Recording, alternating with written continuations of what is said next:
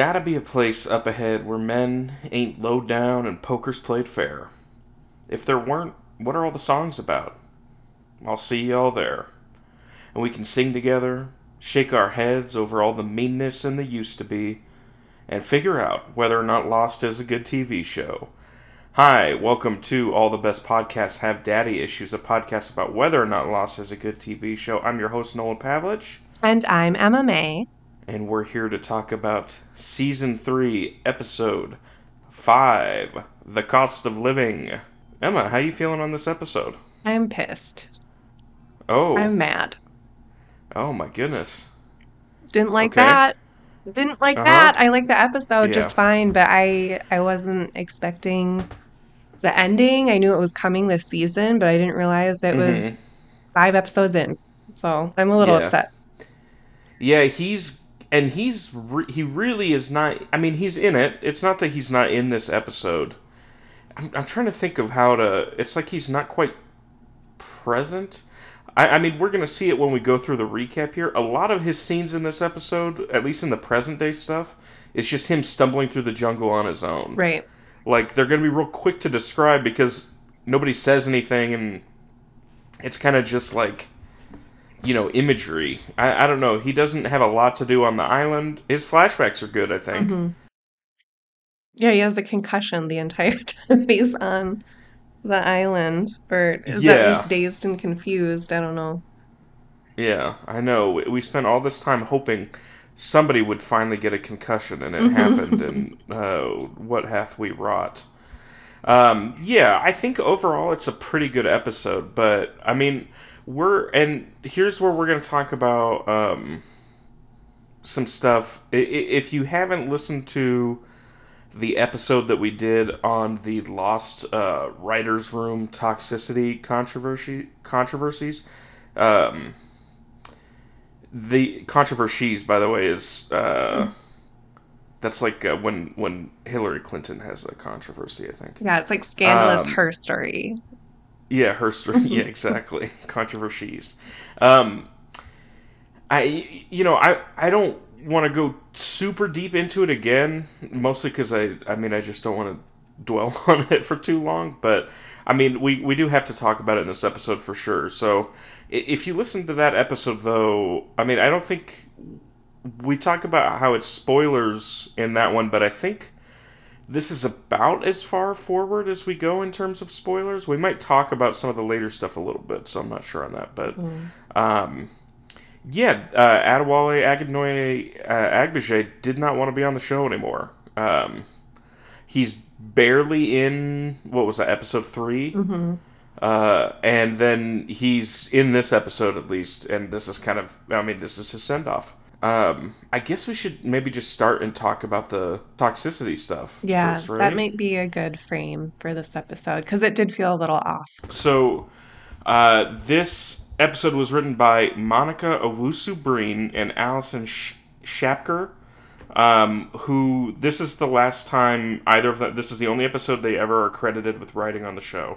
I think that they are still writers throughout the rest of the season. It's just they're not credited with episodes.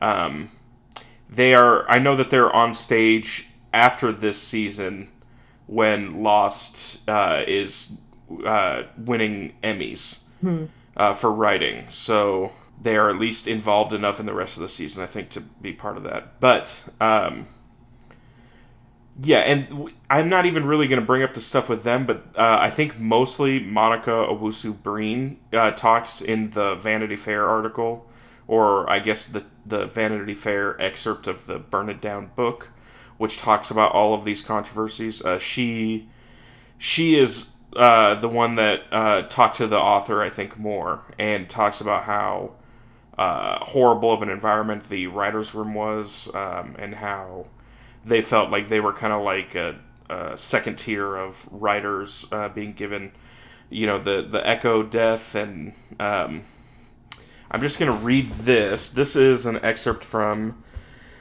Uh, uh, from that, it's uh, Owusu Breen and Sh- Schapker were assigned the episode in which Akinnuoye Agbaje's character, Mr. Eko, is killed off.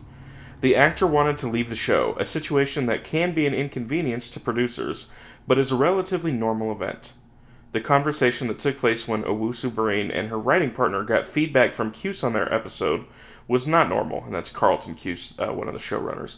Uh, the showrunner, it seemed, had been thinking about how Mr. Eko should die. Carlton said something to the effect of, I want to hang him from the highest tree. God, if we could only cut his dick off and shove it down his throat.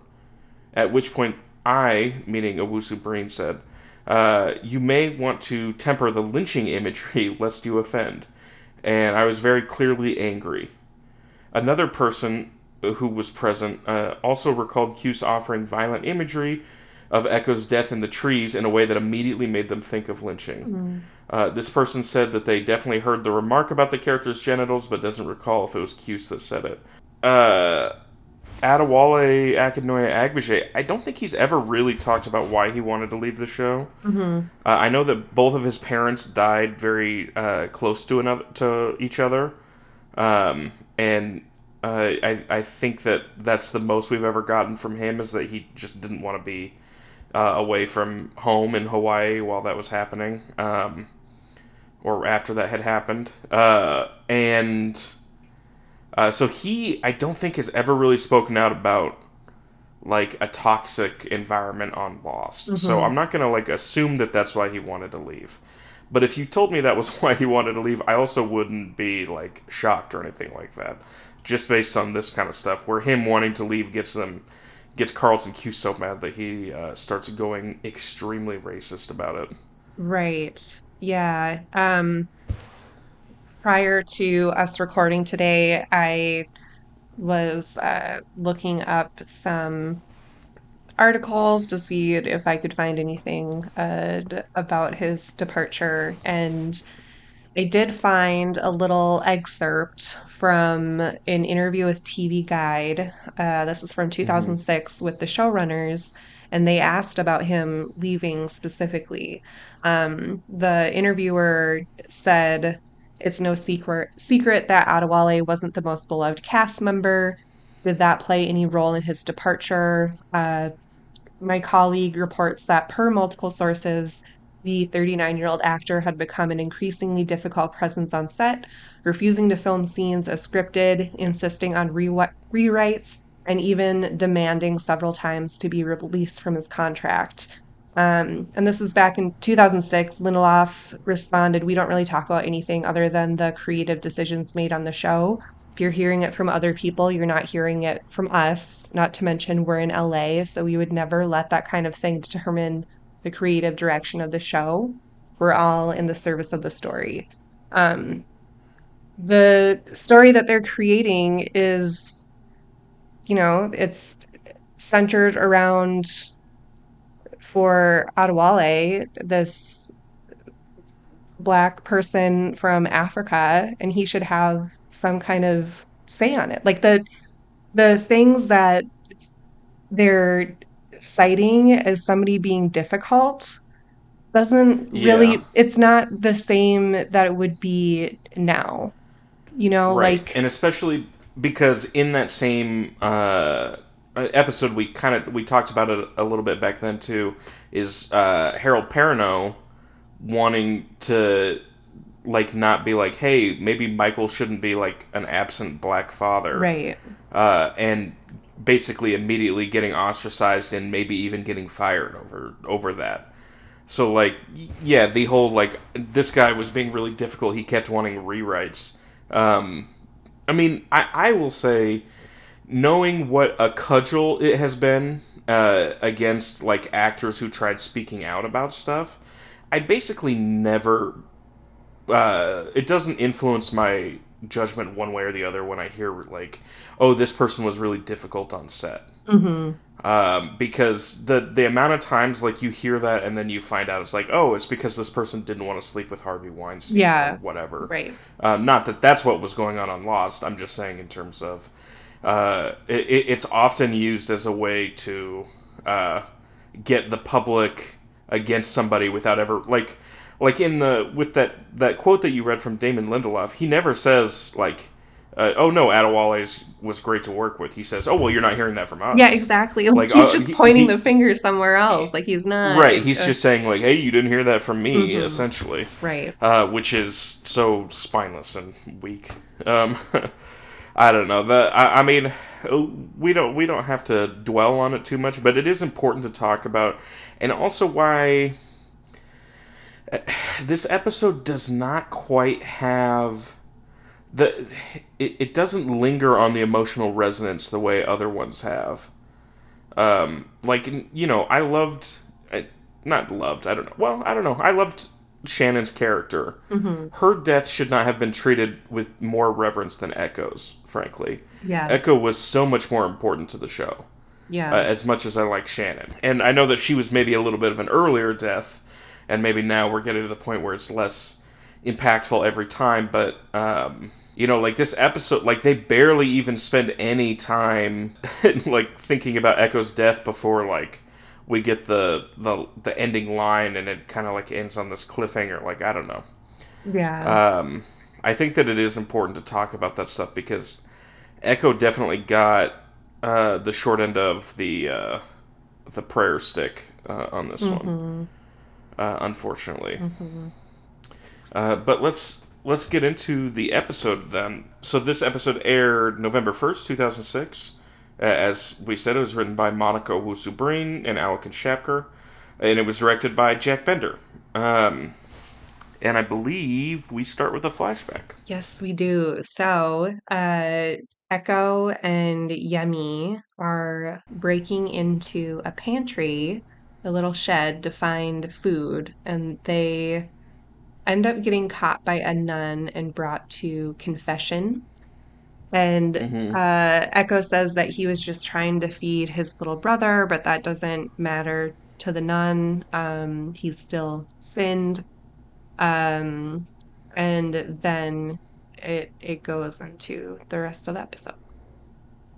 Yeah, yeah, just a little short one. I mean, it, it's a good. I think that the the flashbacks are really well written.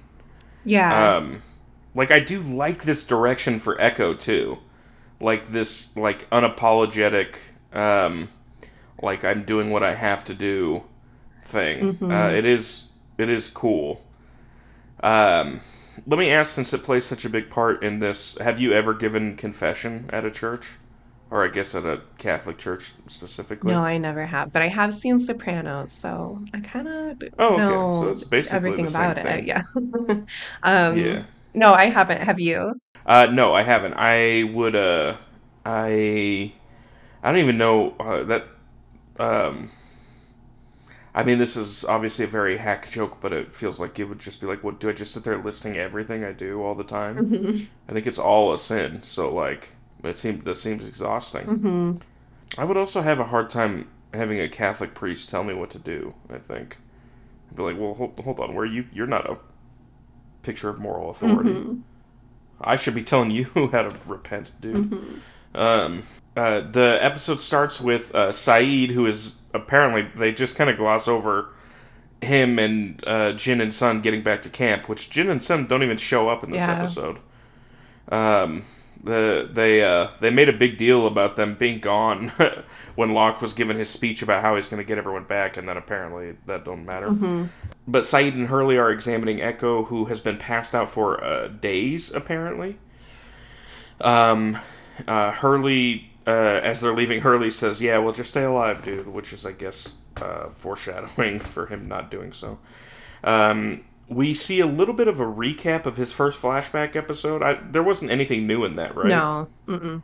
It was just like flashes. It was weird. I mean, it, I'm not going to say that it wasn't like super corny or anything like that, as it could have been. Um, but it also felt like it could have just all been in the previously on Lost. Right. Yeah. Um, so I'm not 100% sure why they did it like that. Maybe they just were watching, maybe they were editing the episode together and it was, they were thinking it didn't quite make sense. Mhm. There's a lot, there's a couple things like that actually over the course of the episode that I'll probably end up uh, talking about. Uh, Eko uh, wakes up in his tent um, to uh, see Yemi sitting there with a lighter telling him that it's time to confess and be judged. And then, as we see Hurley, Sayid, and Charlie are walking away from the tent, they turn around and realize it's on fire. So they pull out Eko, uh, who starts uh, talking about his brother. Uh, as they're putting out the fire on the tent, um, Locke shows up. Uh, frankly, I think they should have questioned Charlie about the fire a little bit. Um, I don't think he should be off the hook for that. Uh, and uh, Locke shows up and asks where Eko is, and uh, they realize that he has gone. They just uh, didn't see him take off, I guess. Um, Jack is in his cell doing uh, pull ups. Let me ask you about this. How do you feel about these?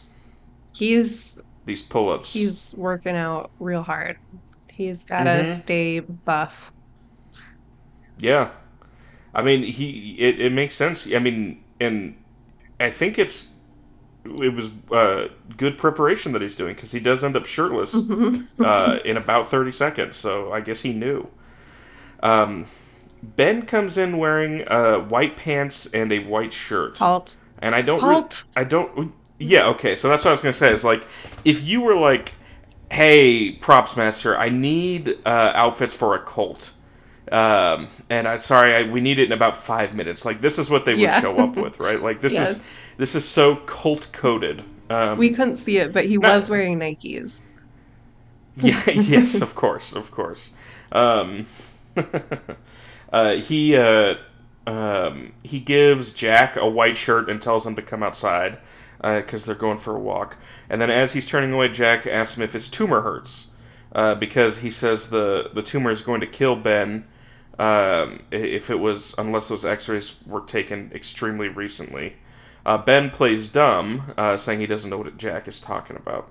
Jack is uh, led to a funeral. Uh, they are giving uh, Colleen a Viking funeral, which, as I believe I've said on the show before, is exactly what I want. Um, have we talked about what kind of funeral you want, Emma? I think we have. I don't know Okay. why this keeps coming up. I want to be buried in the ground with nothing but like a white sheet. Really? Yeah, Oh, nothing wow. between me and the ground. Oh, okay. Want to go do back to Mother Nature. Do you want to turn into like a tree? Do you want like I the, think that would be the, cool. the thing where they like they put a bunch of seeds in your gut? Yeah. And then you get treeified. I know Yeah, that would there's pretty sick. Uh, there's like a service I think in California that will do that. I'll turn you into Mhm. a tree. I think that's badass. The Viking funeral is pretty cool though too. The Viking funeral is cool. I actually, I will say too, that's the realistic one that I want. Um, I also wouldn't hate having my corpse be shot from a cannon, like through, like Nancy Pelosi's window Okay, like yeah. I, I'd, I'd, yeah, I'd be fine with that too. But I, it seems like I think if you put that in your will, that's one of those things that they actually don't have to honor. so, um, Only one way to find uh, out. yeah, yeah, sure. I mean, I'll talk to my, I'll talk to my guy, my my estate lawyer, see what he see what he thinks about it. Um, my state lawyer does also lead a three ring circus, so I know that he can get that cannon. Um, yeah, Jack flirts with Juliet a little bit on the beach. Um, I I like where their relationship is at, where like he very clearly likes her, even though he doesn't want to. Um, I think that that's a fun little. I don't know. I mean, we we've talked about it. I love Juliet. Uh, I wonder by Brenda Lee is Brenda Lee's coming on strong over the loudspeakers. Uh, what an insane choice! Like if you want to, if you want to exacerbate the cult vibes, Yeah. this is this is a way to do it. The- It feels like uh, Ben, as Juliet goes down and leaves Jack kind of up on the hill, she goes down more towards the funeral. Ben asks her why she showed Jack his X-rays. She says, "Well, I didn't tell him they were yours, but I guess you did." Um, and Ben is clearly angry with her about it. Um, uh, Locke, back on the beach the next day, says that he has a plan on how to find the others. Uh, and then Sayid is very dismissive dismissive of Desmond for some reason. He's kind of like, "Why is Desmond here for this?" Which I guess, but like, Desmond is was involved with the hatch, which like was a pretty big deal. Right. But yeah, Desmond thinks that they can use computers in the other hatches to uh, communicate. Uh, and thus, I guess, find out where Jack and the others are. I, it seems I don't really know what this plan has to do with finding them. Then uh, Charlie and Hurley come up saying that they can't find Eko's uh, trail at all. Like, why would they send them? Like, Yeah, it seems like the exact two people you would not send to go do that. Uh, it seems like maybe Locke and Sayid should have been on that one instead of uh, the maybe we can find a computer. Uh, but um, after Charlie says that Eko was talking about his brother, Locke realizes, hey, we're all actually going towards the same place, um, which of course is the the plane crash in the jungle. So we're we're we're getting that plane crash in one more time, thank God. Um, and then we do get a scene of Eko sort of stumbling through the jungle as we go to our next flashback. uh, in this flashback, uh, we get to see what happens directly after Yemi it gets shot and leaves on the plane, hmm um, which is an interesting perspective. I like that they're filling that gap. yes, and I will say this is like uh, this is compelling just as a story beat. Like hmm having no like having no other characters, a guy has to pretend to be a priest. It would be like enough to make its own show. hmm Like there's enough for like its own show there. Right. Yeah, absolutely. Um, So he gets brought back by the military, uh, and they bring him to the church.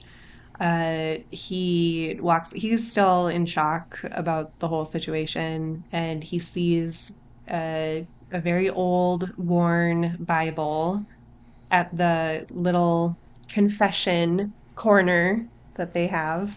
Uh, hmm and when he opens it up, there's a picture of a young Eko and Yemi in it. Um, a woman, Amina, and her son, Daniel, come in and mistake Eko for Yemi.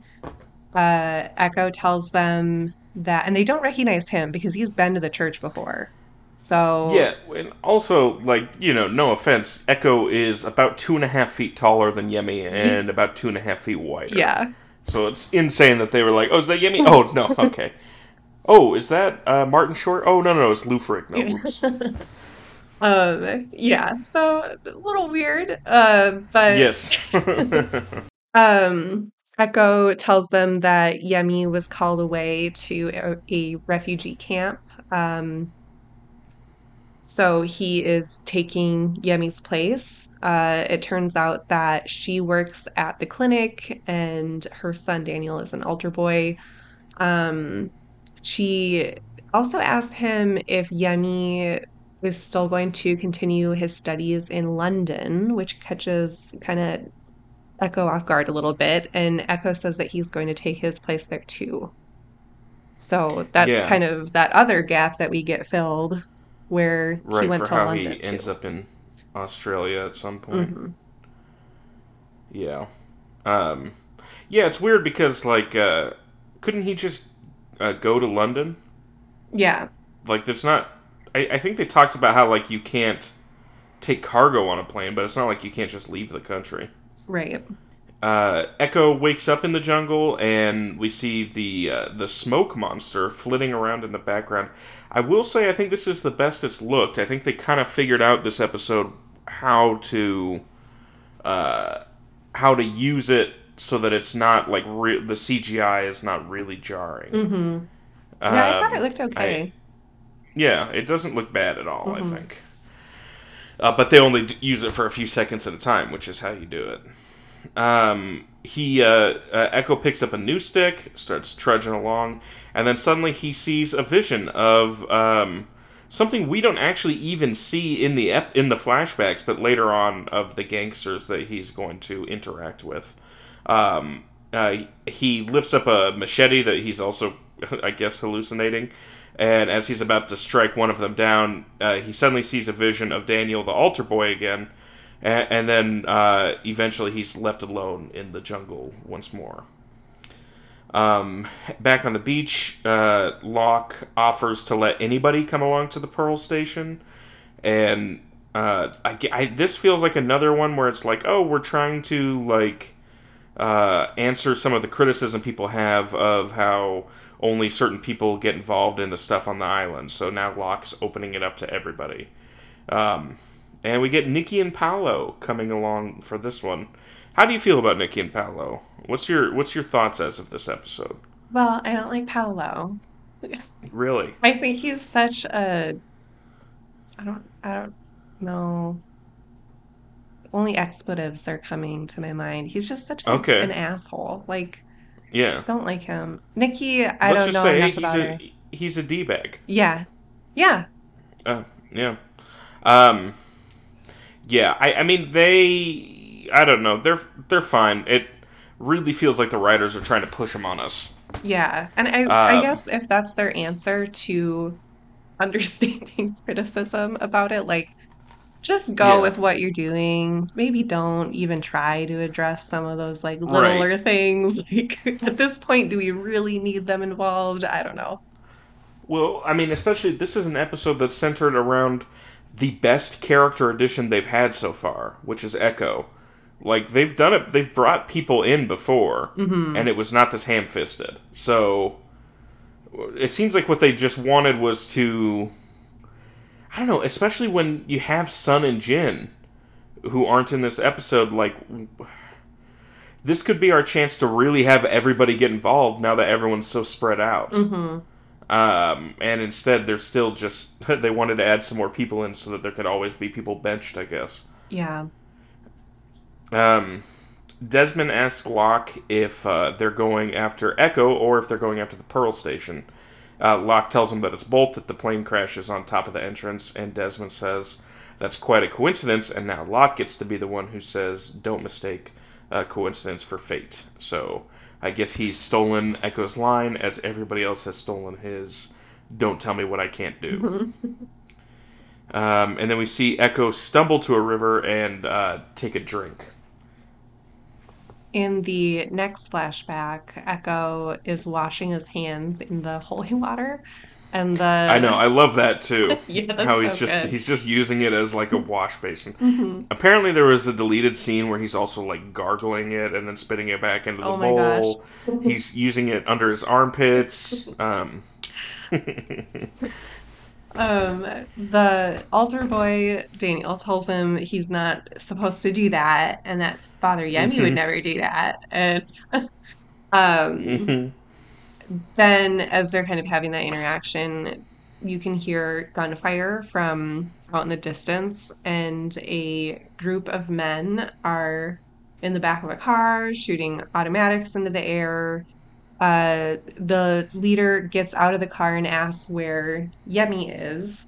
And it turns out that Yemi had an arrangement with this militia gang where they, the church and community would receive vaccines from the Red Cross, and they were allowed to keep 20%, and then the rest went to Emeka and his men in exchange for protection. So Emeka is is the uh, leader of the group, um, which, funny enough, was originally supposed to be Mr. Eko's name.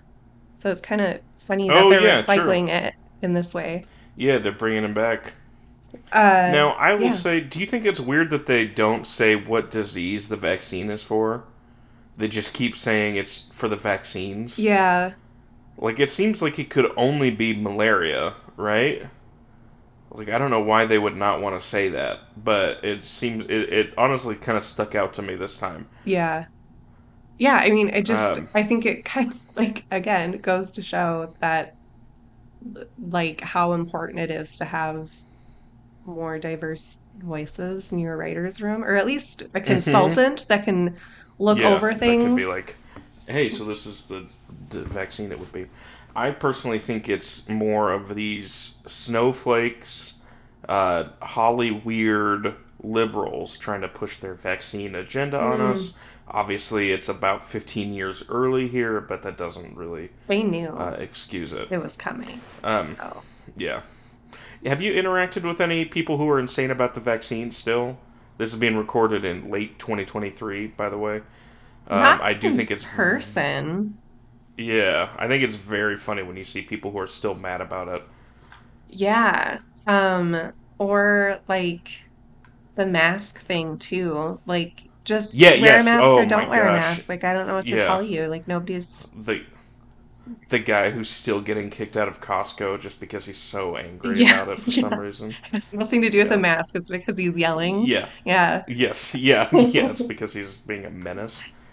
Um, yeah, I'm glad that that is not uh, a regular occurrence anymore. Um, Yes.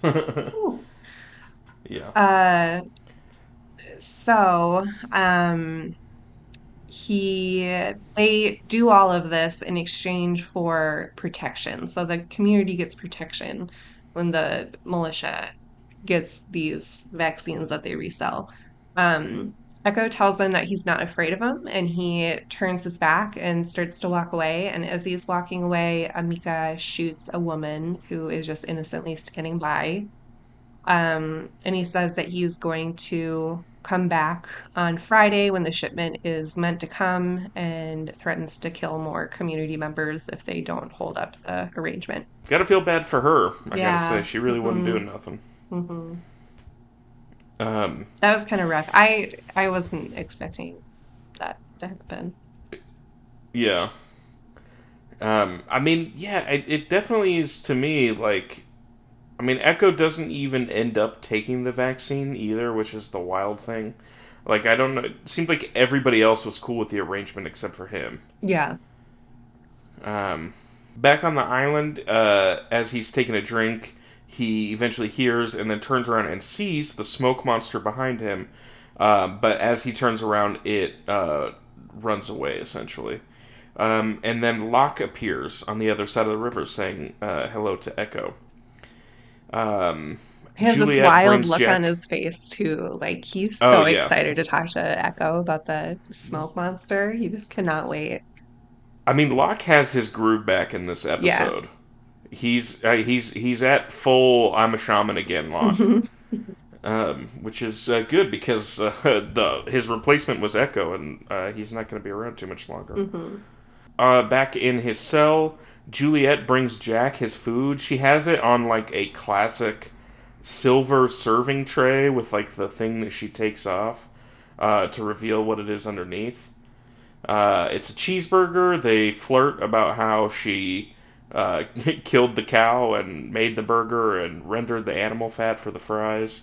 Um, but as they're sitting there talking, Ben comes in and interrupts. He tells Juliet to leave uh, so that he can talk to Jack. Um, and then Ben talks about how they had a plan to break Jack and break him down and his spirit and get Jack to want to help Ben and think that he's doing it of his own free will. And he talks about how Juliet looks like Jack's ex because they wanted him to get invested in her. And he says that the plan died when Jack saw the x rays. And so he says, he tells Jack to just kind of think about helping uh, and asks if Jack believes in God. Uh, and Jack says, Why do you, Ben? And Ben says, Yeah, well, two days after I found out I had a fatal tumor in my spine, uh, a spinal surgeon fell out of the sky, which, to be fair, would definitely uh, feel like a sign if I was him. Um, I like I did like his line where he was like, I want you to want to help me. yes, yeah, that's great. I, I mean, there's some, I mean, the, again, some very cult vibes coming off of Ben in this episode. Yeah, for Uh, it's good though. I, I mean, he's he really is a, a fun villain. Like hmm you're you're happy to watch him torture Jack, which is rare. hmm Uh, Lo- as they're walking through the jungle, Locke asks Eko if uh, he's looking for Yemi, uh, and Eko puts a knife to Locke's throat and tells him not to speak Yemi's name again. Uh, and Locke asks what he's afraid of. In the next flashback, uh, Eko visits Amina at the clinic to ask more about the arrangement that Yemi made with the militia gang. She hmm encourages him to keep the arrangement and tells them that they make a nice profit on the black market when they resell them. Um, and if they didn't have this arrangement, they wouldn't have any vaccines for the community. So all of the vaccines that they do have, they owe to Yemi. Um, she also shares that Eko reminds her reminds her of Yemi, um, and that he's a good person.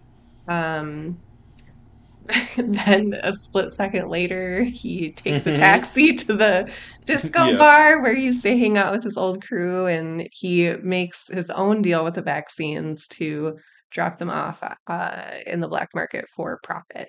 Okay, but I think we should say uh, he looks cool as hell He does look doing cool. He's got a great fit. hmm There's very few people that can pull off those hats. What what is that? The like uh, kind of like duckbill hat. I don't know. It's like a I I don't know what those are called. Like a newsboy hat, I guess. hmm Uh, whatever they are. Very few people can pull them off, but Adewale Akinnuoye Agbaje, you did it. I also think that bar looks so cool. I kind of want to Yeah, grab a beer at the disco bar. sure. um, just just bring your vaccine. hmm They arrive at the plane, and we do get some really uh, on the nose, like 80 yard lines where Paulo's like, What's the big deal with this, anyways? And then Nikki's like, Well, don't you know? Eko buried his brother in the plane and then set it on fire. Um, uh, so, which again feels like it could have just been in the previously on Lost. They're not leaving any room for people who maybe missed an episode or two. Yes, I, I, I mean it makes sense. It's a big network show, and this is right where you you were like uh, on the you were in the the the higher end of middle class if you had a TiVo in at hmm this point in 2006, I think. Uh, Locke asks Eko what he saw, meaning like the smoke monster, I guess. And Locke talks about how when he saw he saw a bright light that was beautiful, and Eko says, "Well, that's not what I saw." Um, and then is this the most um, on the nose uh, thing that they've ever done in the show? They they pull the big boulder out of uh, the front of Yemi's tomb and look inside, and lo, his body has disappeared. hmm Um, I mean, truly, the the only way that it could have been is like, but wait, we we put him in there three days ago. Has he hmm uh, died for our sins, perhaps? Um, but yeah, uh, Yemi's body uh, Yemi's body is missing, uh, similar to Jack's dad. Uh, at least that's the same vibe I get. Eko says that he'll wait while Locke goes down into the hatch, and Locke gives Eko back his cross, saying that he found it as he was looking for him. I kind of admire Locke for just like immediately getting over having a knife to his throat. You know, gotta give Yeah, props to that. They don't even like I mean he's touch on that. Yeah, he's he's completely unbothered again by that kind of stuff, hmm which is cool. hmm You'd love to see it. Uh, in the next flashback, uh, Eko is waiting in the church for the militia gang to come back. Uh, when they do, Emeka knows that he's trying to sell the vaccines on his own, and he tells them that, uh, you know, he would never, he has a belief about not killing priests or something Yeah. like that. Okay. And then, but he said that he's going to cut off his hands to teach him a lesson. Um, but as he goes in to do that, Eko kills all of them with the same machete. He uh just kind of like powers through and gets all of them. This episode is pretty bloody. It Um is. and he walks out of the church just covered in blood and holding a gun in front of the entire community. So everybody knows what he just did. They look on in horror. Yeah. Now, can I ask? I will say, for me personally, I am similar to that guy. Uh, I also have um, a thing where I just don't kill priests. Yeah, you, are you the same, or do you are you cool with it? it's been a rule in my family for generations. Oh, okay. Yeah. Don't kill priests. Mhm. Interesting. All right. Yeah. Um, um, Uh, yeah, it it. I mean, obviously, I think they can't. Is the the implication show us what went on inside there? But it is wild how covered in blood he is. Yeah. It reminded me of uh it's one of my favorite comic book series, Preacher. They had the show on Oh, okay. FX for a while. Have you seen it? hmm I haven't. I have read some of Preacher back in the day, but it was it was one of those things where that was back before I knew how to steal comic books Okay, online. sure. Sure. Um it like was kind of giving me little flashbacks for that. It was so good. like the PG-13 version of a very NC-17 comic book and TV show. Yes, that's a. I Yeah, think that's that's Garth Ennis, right? I think Wrote that one. Yeah. Yeah, yeah. In the back in the Pearl Station, uh, Nikki watches the orientation video again. Um, Sayid takes a look at the computer but says, "No, this is a closed loop. We won't be able to communicate using this." Um, and then Nikki says, "Well, what about the other TVs? Can they show other hatches?" Uh, because she realized. I mean, this is again kind of like feels like them using Nikki to answer uh, fan feedback, which is that why didn't they think about the other hatches when Yeah. um, from the orientation video? And so Locke even says like, "Well, I feel real stupid." Um, uh, we do get a. Um, I mean, I will say this: my sides were splitting. I was uh, slapping my knee. A toilet flushes, and Paulo steps out of the bathroom saying, "Oh yeah, toilet still works." Um, I was crying. I yeah, was rocking back and forth. I was shaking. It was so funny. it was. It was really funny. Mhm. Uh, it's a great joke. Um, Sayid does get a new feed on one of the TVs. They see a computer room, um, and then it the camera kind of pans over to a guy with an eye patch looking at it, uh, wearing a Dharma jumpsuit, and then he puts his hand over the camera. Ooh, that was so good. It was good. I mean, it's compelling. And hmm then Lockie Locke says, "Well, I guess he'll know we're coming." So that's something to look forward to. I love a an eye patch, like an evil person with an eye patch on. Oh It's yeah, just one of my great. favorite He's things. hmm um the uh uh he's he has a menacing look about him even without the eye patch too. I will say, so it works. Um, uh, Juliet brings in a movie for Jack to kill a mockingbird. Jack says, "I don't want to watch it," so she says, "All right, well, I'll just put it on without the sound on. You don't have to watch."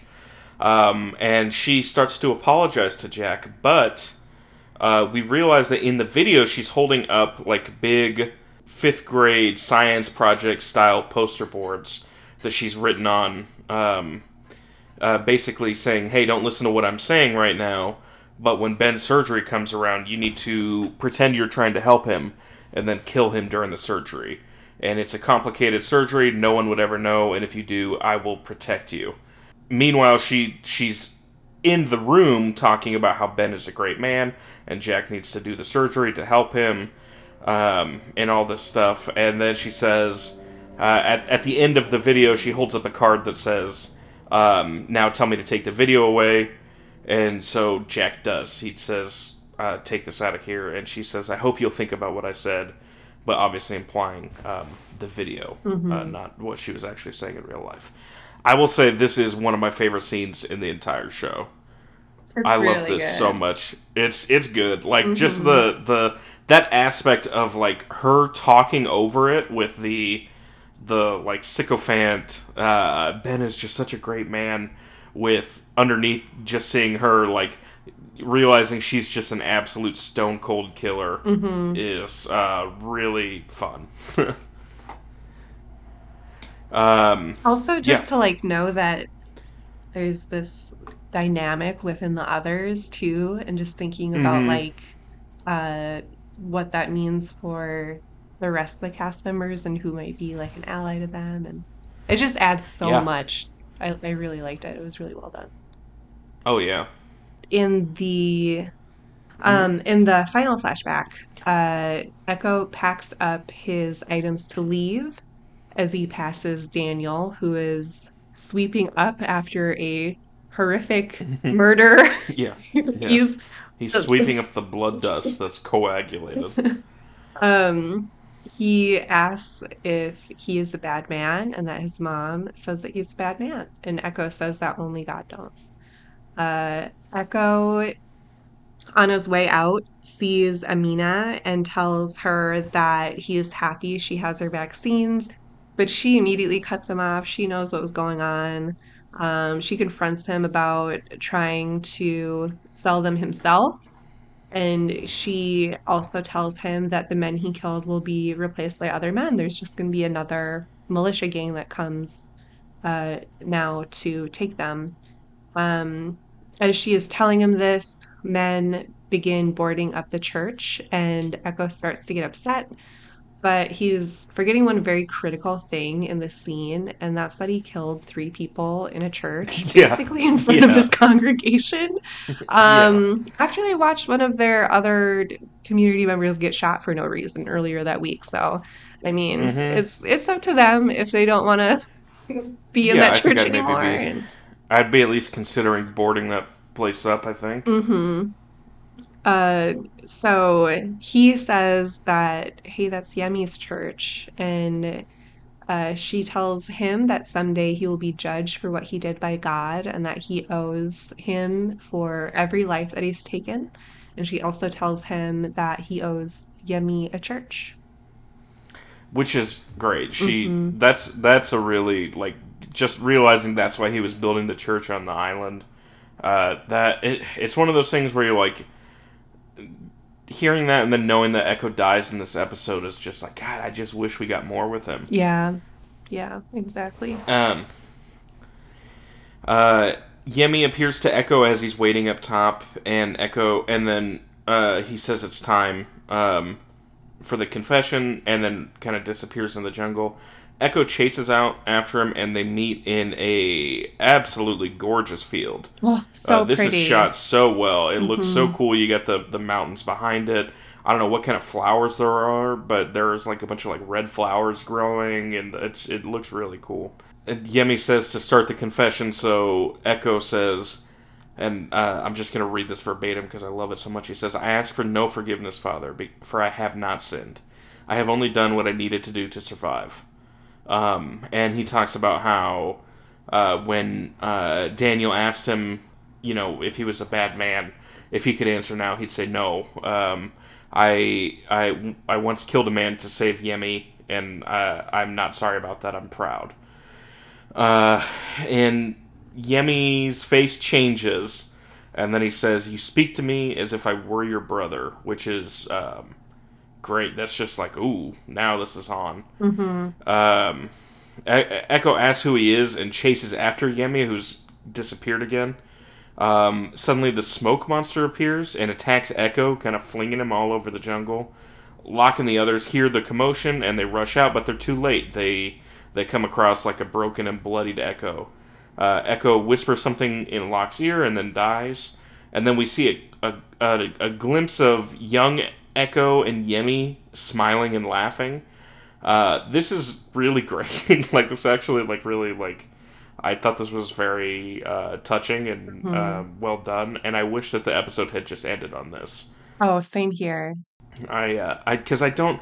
This to me is just kind of like eh. But Sayid asks what Eko says, and then Locke says, "Well, he said we're next," and then end of episode. They could have made Not a good enough cliffhanger. No, not no, No. not good at all. They could have made what he said a cliffhanger and then brainstormed Mm-hmm. for a little bit longer and gotten something maybe a little bit juicier. So Yes. just really Yeah. disappointed. I, yeah. There are elements of this episode that I like so much, but just Mm-hmm. knowing that it's Eko's last episode with us, I feel like they, like you were saying, really did him a disservice and would have liked to see something a little meatier for his send off. And especially now knowing the circumstances too, it just makes the whole thing feel worse. Yep. Yeah. unfortunately. Uh, but yeah, I think overall I really enjoyed this episode. Um, it came in at number 99 on IMDb, Hmm. which uh, I, I don't think it deserves to be that low. I mean, like you, like we said, there's elements of it that don't don't really work, but there's elements of it that are great. And you know, I do I really do love the thing with the videotape. Um, all of Eko's stuff is good hmm uh, it's like well done in the episode. So I wonder if people are just rating it low because they don't like that Eko's gone. Like he is a fan favorite character. It's not like there's any kind of there's it's not the it's not the way it is now where people would be mad that a black man was on the show hmm and uh, be thrilled when he finally died or whatever. hmm Um, uh, yeah, I don't know why it. I don't know. I think 99 is way too low for this one.